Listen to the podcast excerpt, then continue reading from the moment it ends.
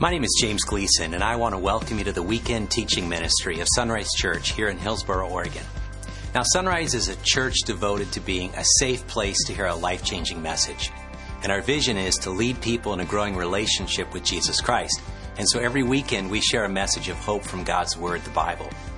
Now, if you'd like to know more about discovering and growing in a relationship with the God who loves you, please take a moment to visit our website at www.isunrise.com.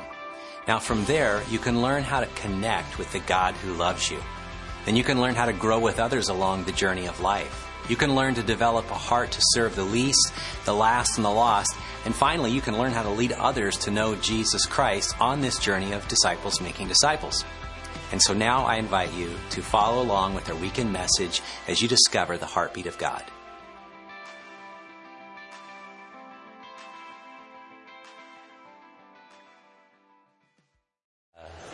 Got a friend, Shiloh, who's going to read for us this morning. I'm going to be reading John 21 through 10, the resurrection. Early on Sunday morning, while it was still dark, Mary Magdalene came to the tomb and found that the stone had been rolled away from the entrance.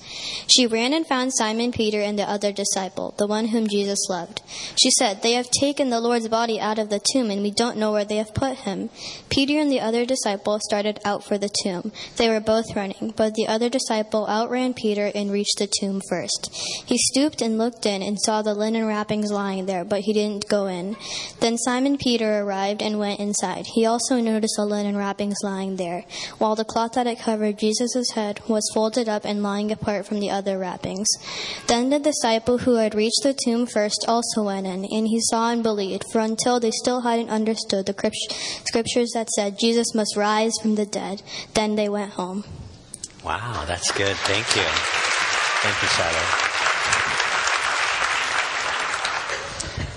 I love that. That's great.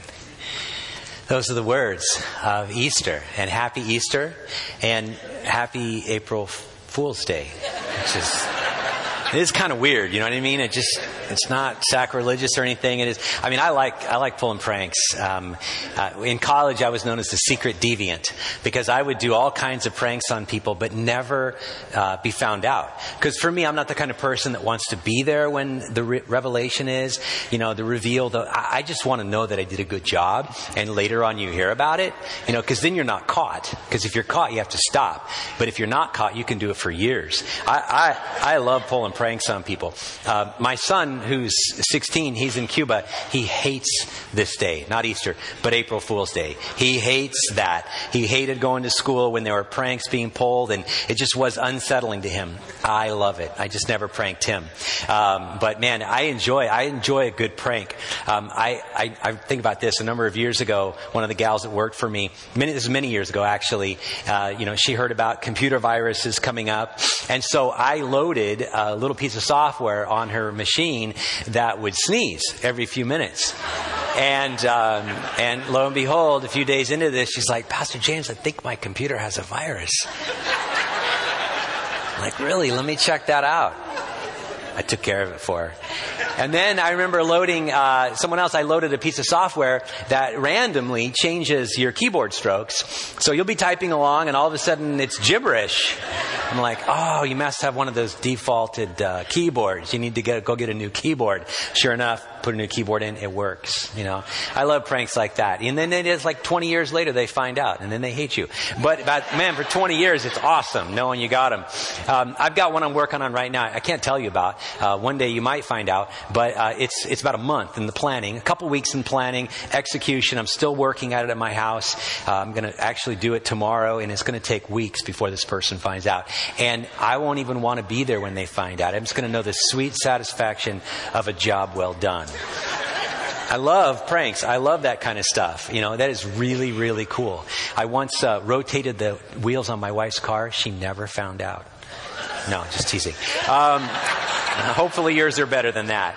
Um, you know, when you think about pranks, though, when you think about the things we do, um, we're, we're pretty gullible people at times. We believe all kinds of things, and we're easily taken in. Uh, you know, sometimes if you watch YouTube, you can really be taken in. You Shouldn't be watching YouTube at all um, because there are all kinds of weird stuff on there. Just recently, I've been looking at some of the top pranks.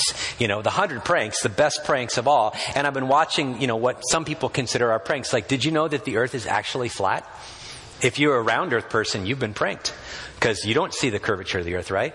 Uh, or, do you know that you've been pranked if you believe that the upper echelon of society is actually uh, made of human beings? Because they're actually lizard people. Okay, they are, and, and, and they're, they're an alien species that controls uh, the Illuminati of the world. And for you poor people that don't believe that, you've been pranked, right? Um, and, and Paul is not dead. Elvis is still alive working in Burger King, right? Okay, all you think he's dead. Paul looks dead if you've seen him lately. Okay. Um, th- things like 9 11. I was sitting in Kigali, Rwanda, th- this last trip talking to a young man I know and love, has seen for years, and we're talking, and he talked about conspiracy theories, and he said, Do you know that 9 11 was a hoax? I go, 9 11 is in like New York? He goes, Yeah, it was all a hoax. It didn't happen. I'm like, what do, you, what do you mean it didn't happen? You're like, an inside job? I've read about that. No, it didn't happen.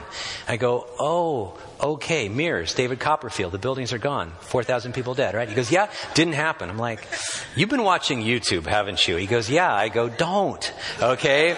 Stop it, stop it. You know, I mean, it is kind of fun to watch some of those things to think, why do people believe the things they do? People, I'll be frank, people are really gullible, right?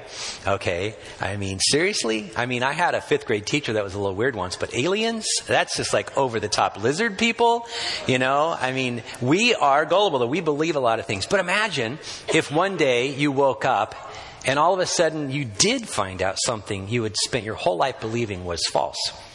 Imagine that uh, uh, uh, there was a different reality. You know, I don't know about UFOs and aliens and things like that, and Sasquatch, Bigfoot. I, you know, I, I, don't know, whatever. But imagine something deeply held. Uh, a, a reality for you is shattered with a new piece of information. That's how it was for me when I was a young person.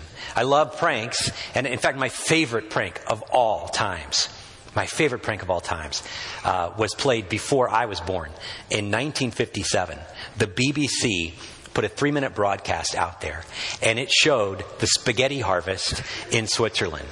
And it talked about the bountiful harvest this year because of, number one, the mild winter, but most importantly, the near absence of the spaghetti weevil. It showed a family in Switzerland enjoying pulling off the spaghetti from the trees, laying it out there, drying it, and ultimately having a wonderful spaghetti meal, saying that there's nothing that tastes better than homegrown spaghetti. Well, you gotta realize in 1957, I mean, in the UK, they didn't really eat a lot of pasta or a lot of spaghetti.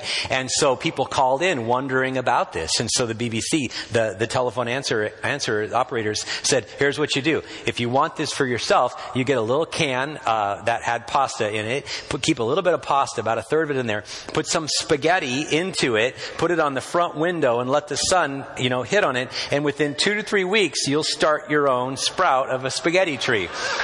Thousands of people in the UK did that. See, that's the kind of prank I like. That's an intelligent prank. Because one day they're going to go, man, I was stupid. okay? Talk about gullible. Because they, people did it. You know, at some point you're like, when is this going to grow into something? Or just throw it away.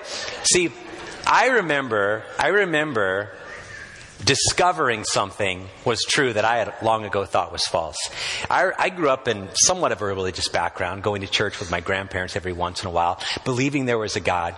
But this whole idea of Jesus being God and Jesus, you know, dying on the cross, that's a nice thing. Uh, resurrected and all that stuff, I'm not really sure. I know Jesus did good things. I believed he was a historical figure. But, but I mean, seriously, nobody dies and comes back to life again, right? And I remember when I was 15 years old, being confronted with the evidence that showed that Jesus did in fact live, he did in fact die, and he did in fact rise from the grave. And I was stuck at that point because I had believed it wasn't true and I had lived my life accordingly. It wasn't a concern for me.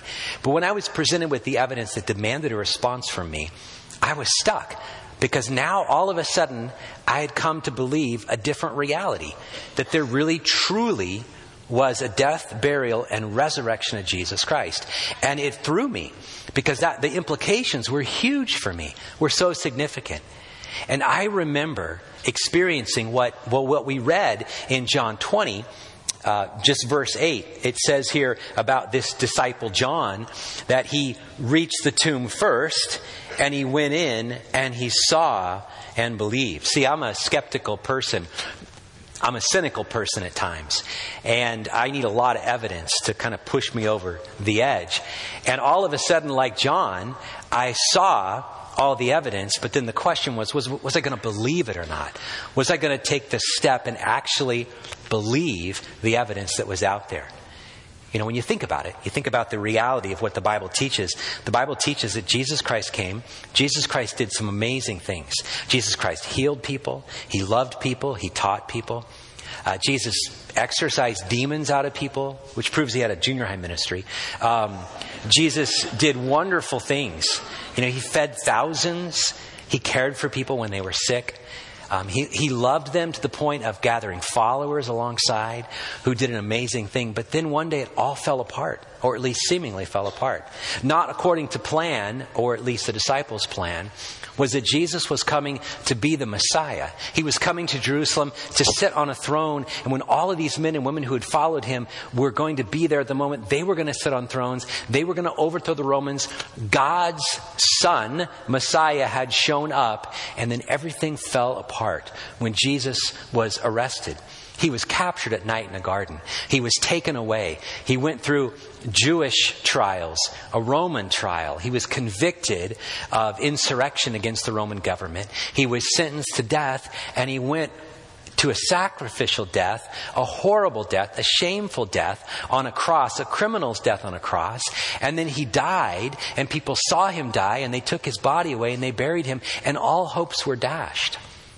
All hopes were gone at that point because they had rested everything on Jesus being this one who was going to rescue them from slavery to Rome. And he died. Now imagine that reality waking up the, the next day on a Saturday when everything is gone, when all hope is lost, when it's dark. Now, we know that Jesus has told the disciples again and again and again in the stories, the Gospels, that he's going to rise again, but they didn't get it. And now they're in a situation where everything is dark. They're despondent. There's no hope. Every dream they've had has been shattered. And then these women go to the tomb the next morning to finish anointing Jesus' body, to finish wrapping it and preparing it for the burial and the final resting in a tomb. And as they go there, the Roman guards are gone. The big stone that had been rolled against the entrance of the cave, of the tomb, is gone. It's blown away. And they walk in, and the body is missing. It's gone. And as they wonder, angels appear to them and tell them the story. Jesus has risen from the grave just like he said he would. Now go and tell all the disciples. So they run back, and you know, women were not credible witnesses back in that day, or at least they weren't considered that. Now it sounds pretty disparaging, but that's the truth. And the women come back, and the men, they run to the tomb. And this is what it says John looked into the tomb, and he saw, and he believed. Now, think about that. I mean, if you were to hear that someone died and then rose back from the grave, you would naturally think, if you're, you know, skeptical person like me, that the person didn't really die, right? You know, just in January of this year, a guy in Spain had this happen to him. Take a look at this. Man declared dead, snores to life right before autopsy. Now, I've had some really good naps in my lifetime. You know what I mean? I have had some good naps. I've even snored myself awake. Anybody? Come on. I know you've done that. Yeah. So this guy's this guy's dead. Three doctors say he's dead, and all of a sudden he's in the morgue. He's in the autopsy room. It's a good thing he snored at the right time. Yeah. Hey, can you imagine? Can you imagine be the person that you're working on a body over here, a cadaver, and you're you're cutting up, and you start to hear snoring? That's got to be freaky right there. That's like a movie. And then the person wakes up, and then you're running for your life, right? I've seen zombie movies. I know what The Walking Dead looks like, right? This guy wasn't dead. he looked dead. Maybe Jesus just looked dead, right? Maybe they were confused because in our right mind, does anybody believe that a person dies, like really, truly dies, and then comes back to life again? Well, then I had to be confronted with the fact when I was 15 years old that all the evidence says he did die and he did come back to life again. And if that's true, everything in my life hinged on that moment of believing or not believing. And I made the choice. I remember doing this, seeing and believing that Jesus Christ really was all that he said he was. Everything he did, not just the good stuff. You know, I think it's possible uh, to, to, to, come to church. In fact, if you're here at Easter, and this is kind of not normal for you to come at Christmas and Easter, so glad you're here. But you probably are in this situation where you believe a lot of the good things that Jesus did. I mean, he's a historical figure, sure. Uh, but, but, you know, working with people and loving people and, and feeding people, that's all good. And, you know, preaching and teaching good messages but, but, but a lot of you, in fact, I would say even a lot of people that come to church on a regular basis, even sunrise on a weekend, believe like you that, yeah, that's all good. But the really, truly miraculous part, the supernatural part, that's a little hard to read and believe. Maybe people put those words in there to give people faith, but no rational person says or believes somebody died and came back to life again, right? And yet, eh, the reality is, I believe that. I, I don't believe a guy in Spain did it, but I believe 2,000 years ago, a man in Galilee did it.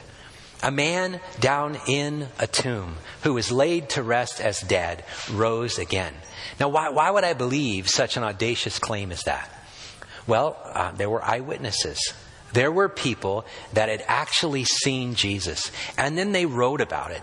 A guy like Matthew, Matthew wrote a story about Jesus. He was one of the early followers of Jesus. Matthew was a tax collector, which meant he was a Jewish person that turned against his people to raise money for Rome and to skim off the surface whatever he wanted, so he was wealthy. And one day Jesus walked up to his tax collecting booth and he said, Matthew, follow me. Matthew left everything and became a follower of Jesus. And for those years, he saw Jesus and he recorded what Jesus did. And then Jesus died. He was buried and he rose again. And Matthew wrote about it. He wrote an eyewitness account. It's called the book of Matthew in the Bible. We spent about a year and a half preaching it a few years ago. An unbelievable story. Matthew said, I want you to know that everything that you're reading is true because I was an eyewitness. Uh, Mark, Mark was an eyewitness to the things of Jesus. Uh, he hung out with Peter, learned from Peter's perspective, gathered all this inside information, and he wrote about it in the Gospel of Mark. Luke? Luke was a doctor. Luke was a detail guy. If you've ever read Luke or the book of Acts, it's great. I was in a reading group a number of years ago with some guys and we read through the book of Acts. And for a while I was kind of annoyed that Luke put so much incredible, intricate detail into every little thing about every journey. It's like, who cares what port you went to and what tavern you went to and what this you went to and what you did there? And you know, it's like, but you know what? It's all been proven to be true. And you can now go back and you can see in history everything that Luke wrote about, painstaking detail Luke wrote about. And Luke wrote about Jesus' death. And medical doctors have examined Luke's record. Luke's record goes, yeah, this guy knew. He actually died. And Luke recorded the brutal death where he died on a cross, a, an execution death. He died in such a way that his blood drained from him, his oxygen drained from him. He couldn't breathe anymore. He asphyxiated. Uh, he was pierced with a sword up into his side where blood and water flowed out. His heart was pierced. The pulmonary sac was, was pierced. Jesus died. He expired. He literally died. And Luke describes how they pulled his body off the tomb and how they went to wrap it for burial. They ran out of time because it was Passover and the next day was Sabbath.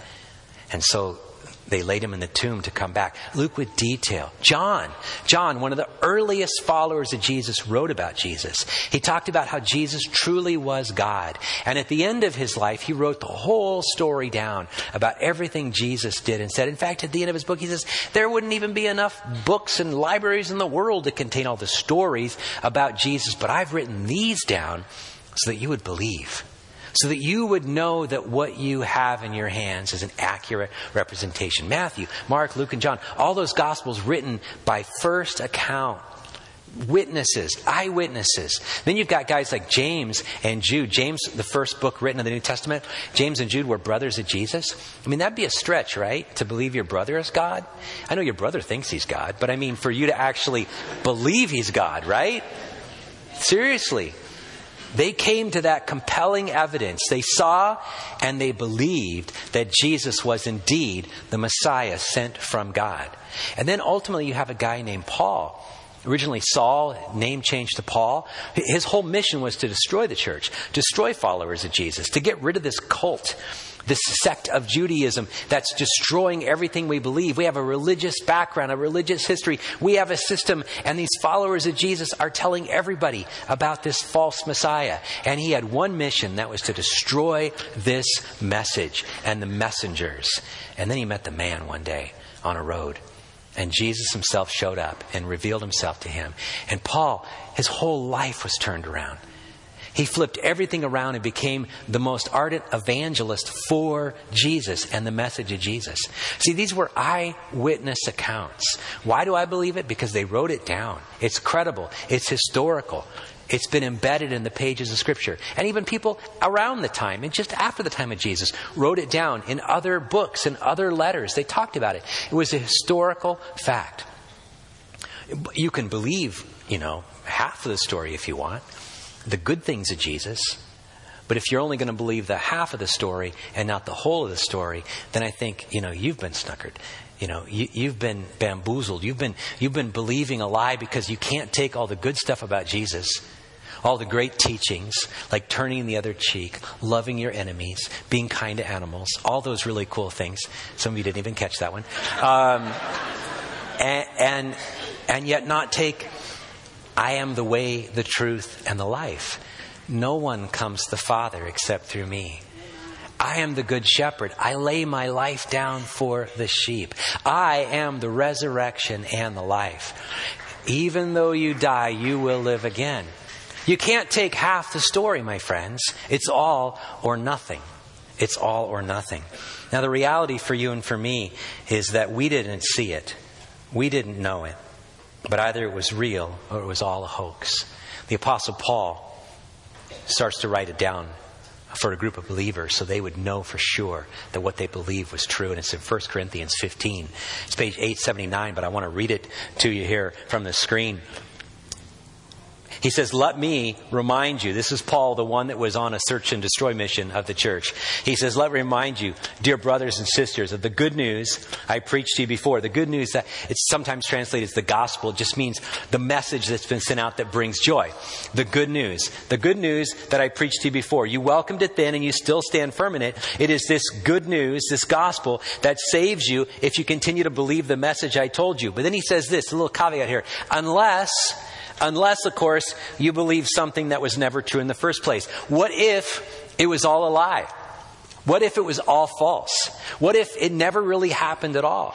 We'll talk about the implications of that in just a moment, but let's keep reading. He says this I passed on to you what was most important and what had also been passed on to me. And here it is. This is the good news Christ died for your sins, just as the scriptures say. He was buried and he was raised from the dead on the third day, just as the scripture said. This is the crux of the gospel. This is exactly why Matthew, Mark, Luke, John, James, Jude, Paul, all those original followers of Jesus, this is what they wrote about and why they wrote about it because they said we need to communicate this story down. We need everybody everywhere to hear this that Jesus Christ, God's Son, came, that He died on the cross for our sins. That's why churches have crosses. That's why people wear crosses as jewelry or symbols because because they want to be reminded of the fact that all of our sin was paid for on the cross by Jesus, that He died for our sins, He was buried, He was put away in a tomb, and most importantly, He rose again. There was a resurrection. That is the hope of all of our lives. But if Christ hasn't been raised, then nice April Fool's joke. Because we are fools for believing the message. Let's go on. He was seen by Peter and then by the 12. These are the original disciples. After that, he was seen by more than 500 of his followers at one time. And in other words, it's, it's one thing for somebody to say they saw, maybe it's hallucination, maybe they were confused and it was dark or whatever, but, but to have dozens of people, hundreds of people see Jesus at one time, you don't have group hallucinations like this, okay? This is the evidence. Paul says you can go check it out. In fact, he says this, most of whom are still alive. You can go talk to them today Now, he wrote this 20 years after the fact. You can go talk to them today and you can get an eyewitness account of everything that happened. Though some have died, then he was seen by James and later by all the apostles. And then he adds this last of all, as though I had been born at the wrong time, I also saw him. For I am the least of all the apostles. In fact, I'm not even worthy to be called an apostle after the way I persecuted God's church. What Paul says is, you know what? I hope you take my word for it because I delivered the gospel to you in the first place. But if you don't, go talk to Peter. Go talk to the other disciples. Go talk to the 500 people. Go talk to the women that were at the tomb. They're still alive. I mean, some have died, but they're still there. You can know this with certainty that what you believe is true because I passed it on to you. It had been passed on to me. I know and you can put your trust in this message that Jesus Christ came, that He died, that He was buried, and that He rose again. What that means, my friends, is if you want to take Jesus halfway, uh, then the message is just really going to fall apart. Because Jesus' entire message, I know he healed people, I know he loved people, I know he fed people, but his entire message was that God loves the world so much that he gave his only son, Jesus Christ, himself to come into this world, to die for us, so that whoever believes in him does not have to perish, does not have to suffer in their sins or for their sins in eternity, but could have everlasting life. And that is proven by the fact that Jesus, the man who said the words, was God Himself, that He Himself rose from the grave, and you and I have hope. So I don't really think there's a way to just go to church and just accept the good stuff. I know people do it all the time, but I would say this, to be frank, if you're doing that, you're, you're probably the biggest fool of all. Don't mean to offend you, but why would you waste your time going to church? Seriously? Dressing up and going to church? Go, go mow your lawn, right? You know, go have a barbecue somewhere. Sleep in. Uh, why would you give to charity? Why, why would you be altruistic? Why would you think about others? If this is the only life you have, you should spend every dollar on your pleasure because you only go around once in life and then you die, right? If this is all there is, I mean, wh- wh- why are you kind to people? Why, why, why do you join clubs and groups? Why, I, mean I know we need community and we're, you know, commune based human beings, but shouldn't you be thinking about yourself? Shouldn't you live for yourself? Shouldn't you focus? Why would you serve people? Why would you help anybody else, right? If we're just evolved, you know, primates, why would you care for someone else? The survival of the fittest says if you're fit, you survive and who cares whatever happens to anybody else, right? If that's all we are, if we just came from some primordial ooze or soup somewhere billions of years ago, if that's all we are, then we should live for ourselves. But if this is not who we are, if we're made in the image of God, if we're created to be known by God as relational spiritual creatures, and then there is a hope for us. And there is a life for us. And there is a way for us. And it's found in Jesus Christ. And those who die, they're not just food for worms. Even though their body decays, their soul, their spirit is with God. And one day we will see them again, right? I mean, what hope do we have if this is the only life we have? In fact, Paul says this is a ridiculous faith we have. Now, I, love to read. I love to study. I love to think about people who were ardent atheists and, and they just were against the church and angry about this idea of God. And then they examine the evidence and all of a sudden they become passionate followers of Jesus. And I, I love that because they've made a journey that I made. I wasn't like them necessarily, but Chuck Colson is a good example of this. Chuck Colson, he was one of the guys in Watergate back in the early 70s, uh, broke in to the hotel there and part of President Nixon's men. And anyway, it was a lot of corruption there. He says, I know the resurrection is a fact. And Watergate proved it to me. How? Because 12 men, he's talking about the original disciples, they testified they had seen Jesus raised from the dead. Then they proclaimed that truth for 40 years, never once denying it. Everyone was beaten, tortured, stoned, and put in prison. They would not have endured that if it weren't true. Now, it's possible to believe a lie. No question. He's not saying that. But to create a lie, and then believe it so long that you give your life for it, nobody would do that, right? Maybe one bizarre Charles Manson type person, but all 12 of the disciples, and then more than that. And look what he says. He says, Watergate embroiled 12 of the most powerful men in the world, and they couldn't keep alive for three weeks. You're telling me 12 apostles could keep alive for 40 years? Absolutely impossible. In other words, yeah, it's possible to be to believe a lie, to be lied to, to be deceived, have the wool pulled over your eyes. Um, but if you created the lie, maybe for your own means, your own benefit, that I can understand that. But then if you died for it, See, all of those early followers of Christ gave their life for this message. They, they went to horrible deaths. In fact, Peter himself, he was going to be crucified and he did not even consider it worthy to die the same way as Jesus, so he asked to be crucified upside down. People were, were killed. They were burned. For 300 years, these early followers of Christ, they were destroyed. They were eaten by lions because of the belief they had in Jesus, because they had met eyewitnesses and they had transferred the message on and on and on. It had been written down. And you and I have it now 2,000 years later. And now, Paul writes only 20 years after the 20 years after the event of Jesus' death, burial, and resurrection. Only 20 years passed. Not hundreds of years, as some people have said. 20 years. Yeah, it's possible for errors to creep in, but 20 years? You could go back to the eyewitnesses. I've spent uh, much of my time in East Africa and Rwanda. It's a beautiful country now. But 24 years ago, almost a million people were murdered in a, an attempted genocide of eradicating a whole tribe of people. You go there now, and you can go to church after church where people died. You can go to memorial after memorial all around the country, and you can see. Now, you can see what's left of bodies, and you could go down into tombs. You could meet people. I've been to reconciliation villages. I've heard story after story after story of survivors of the genocide. And they tell of the atrocities of men, of women who picked up machetes and destroyed family members, neighbors just complete strangers, because this darkness came into their heart. And then I sat and listened to stories of perpetrators who've said over and over again, I was the one that killed. I was the one that executed. And then they have gotten out of prison.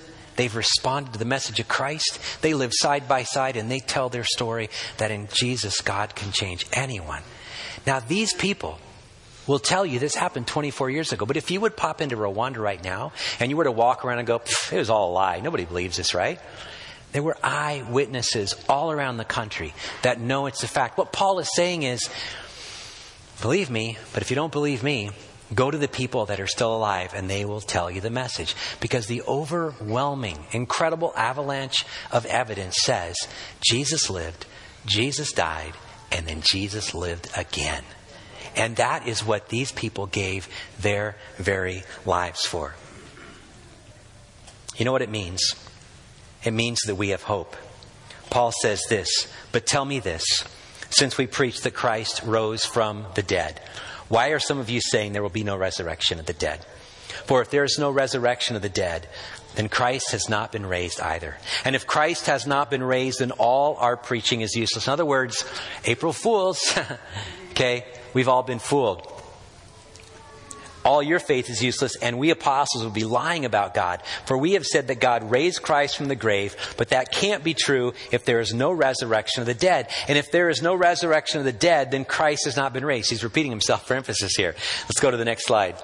He says this, and if Christ has not been raised, here it is, your faith is useless and you are still guilty of your sins. In other words, if there is no resurrection, stop wasting your time with this church stuff.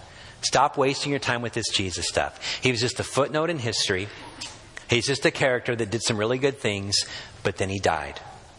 And dogs ate his body as they, they took it off of the grave, off of the cross. Somebody stole it.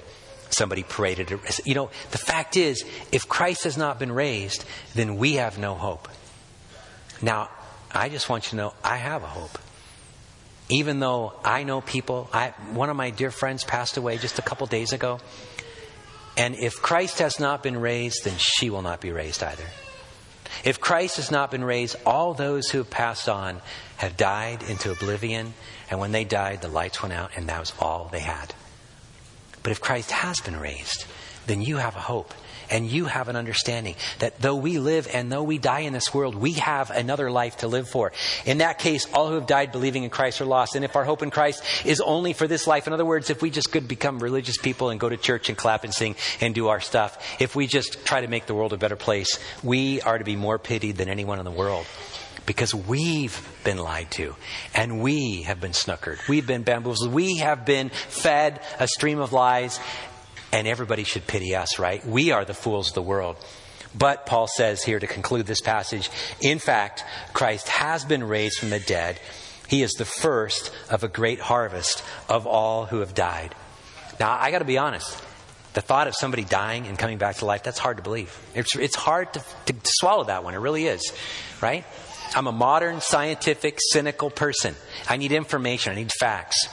But when you examine the facts, you, Matthew, Mark, and Luke, and John, and James, and Jude, and everything that Paul wrote, people that were there, that witnessed, that were a part of it, and you read their stories, you go, man, this does hold up. But the implication is life or death for you and for me. What do you do with that? Will you see? Okay, but will you see and believe is the question. Will you actually take a step and say, I'm not just seeing the information, I'm trusting in it? That's what I did. December 1979. I saw it and I made a decision to believe that Christ Jesus came and that he died for my sins and he rose again. Because that's the whole story, my friends. Don't water down church or water down the Bible by just believing the good stuff and the stuff of self improvement. It's all about the death, the burial, and resurrection of Christ. Now, Christianity hinges on this one event. Paul says it this way in chapter 4, verse 10. Our dedication to Christ makes us look like fools.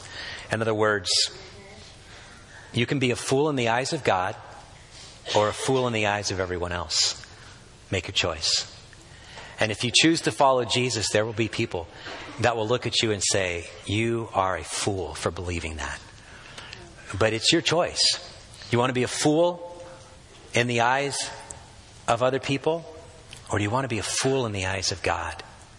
Uh, Stephen Colbert, late night host, uh, he, he, said it this way. He, he talks about being a fool for Christ, okay? And he says to be a fool for Christ is to be wrong in society or wrong according to our time, but right according to our conscience as guided by the Holy Spirit. In other words, in other words, you have to go against the flow. You have to go against the grain. You have to be willing to risk everything that people might say about you and think about you. And I know that's a lot to risk. But if you're willing to risk it all, some may look at you and call you a fool. But it's better to be a fool in their eyes and be right with God. Because one day when you die, if you're not right with God, you would be considered a fool in His eyes. And that's life or death, my friends, at that point. Paul says this the message of the cross is foolishness to those who are headed for destruction. But we who are being saved know it is the very power of God. I know a lot of people will look at you and they will say, Sure, you saw, but you believed? Seriously, you believe that? But it is a message of foolishness to people that don't understand. But my prayer is today that you would see and you would believe. Um, my wife and I celebrated our 22nd anniversary uh, a week ago Friday. She was in Cuba. Um, so that was a fun time. Um, that's okay. I've done that to her. I was in Rwanda a couple years ago during our anniversary, and I was a youth pastor, so every anniversary was a spring break trip to Mexico or something. So, um, but but I knew her, or I met her five years the day that we got married, and I remember 27 years ago being on a mission trip down to the Bay Area, California, living in Idaho, driving down there, and I, I remember that day I walked into her room. She was away in college, and I saw her senior pictures, her portraits on her piano.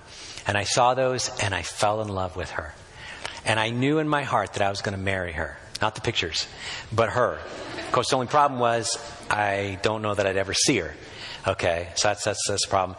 And so I had to figure out how would I meet this gal. Just so happens that the morning we woke up to drive away, they had come the night before, and she was there, and I had breakfast with her. It was the best Cheerios I've ever eaten in my entire life. They smelled good. They tasted good. They brought a smile to my mouth as I was sitting across the table looking at this person that I knew in my heart I was going to marry. But see, the problem was I was living in Boise. Not that that's a problem. It's a great city. I love it. Okay. She was living in Richmond. Okay. Which is not as nice as Boise. Trust me. But I, I could have sent her letters. And I did. Remember that? Those were good days, letters. You write those by hand. Stamps. U.S. mail.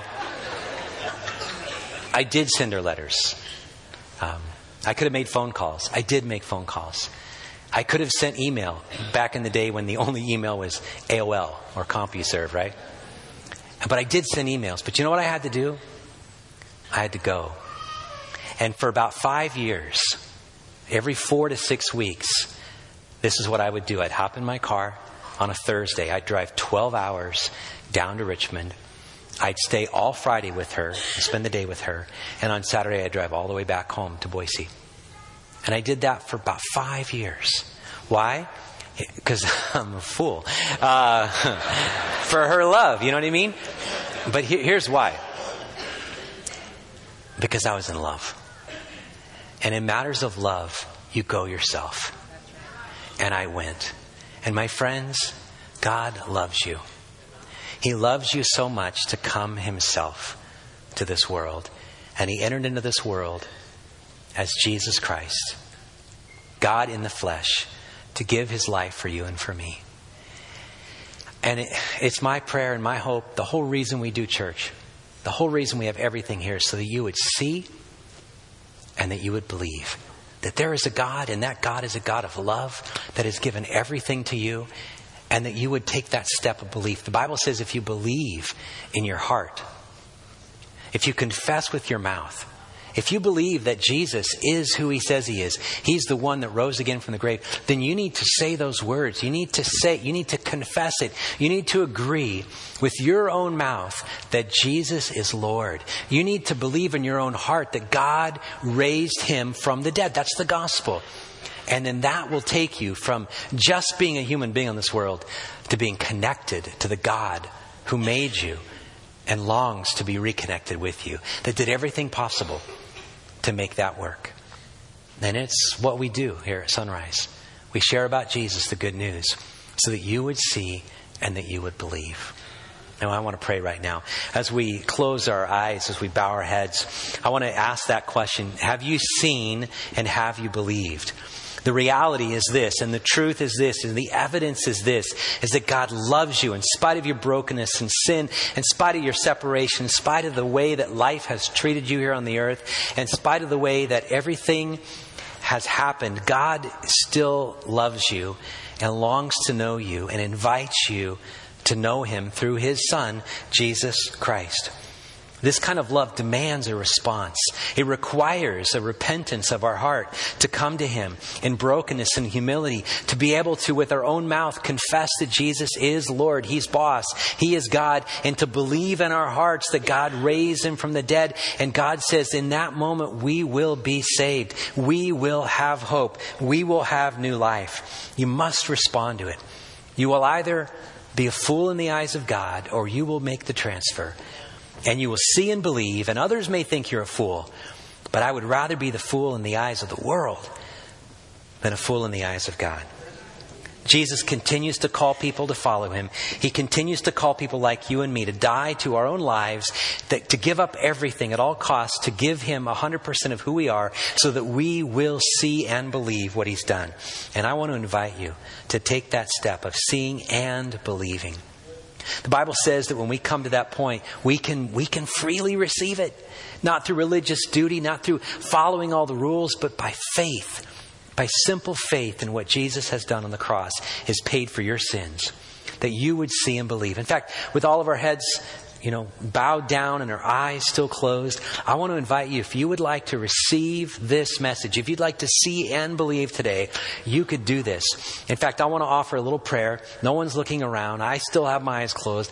Just raise your hand up that you would say, Today is the day I want to see and I want to believe. Would you pray with me? Father God, thank you for loving me. In spite of my brokenness, in spite of my sin, my rebellion, you love me, and I can't help but love you back. God, you died for my sins. You were buried, and you rose again. And today, this day, April Fool's Day, 2018, I see and I believe. You are my Lord. You are my Savior.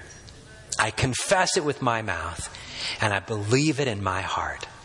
The Bible says in that moment when you do that, like me so many years ago, you are in a right relationship with God because of Jesus Christ. And you are now saved. You are no longer a fool in the eyes of God. No matter what anybody else thinks, you are a son. You are a daughter of the Creator God who loves you so much. God, I want to pray for people here that they would see and believe that you would do this work in their lives. We pray in Christ's name. Amen.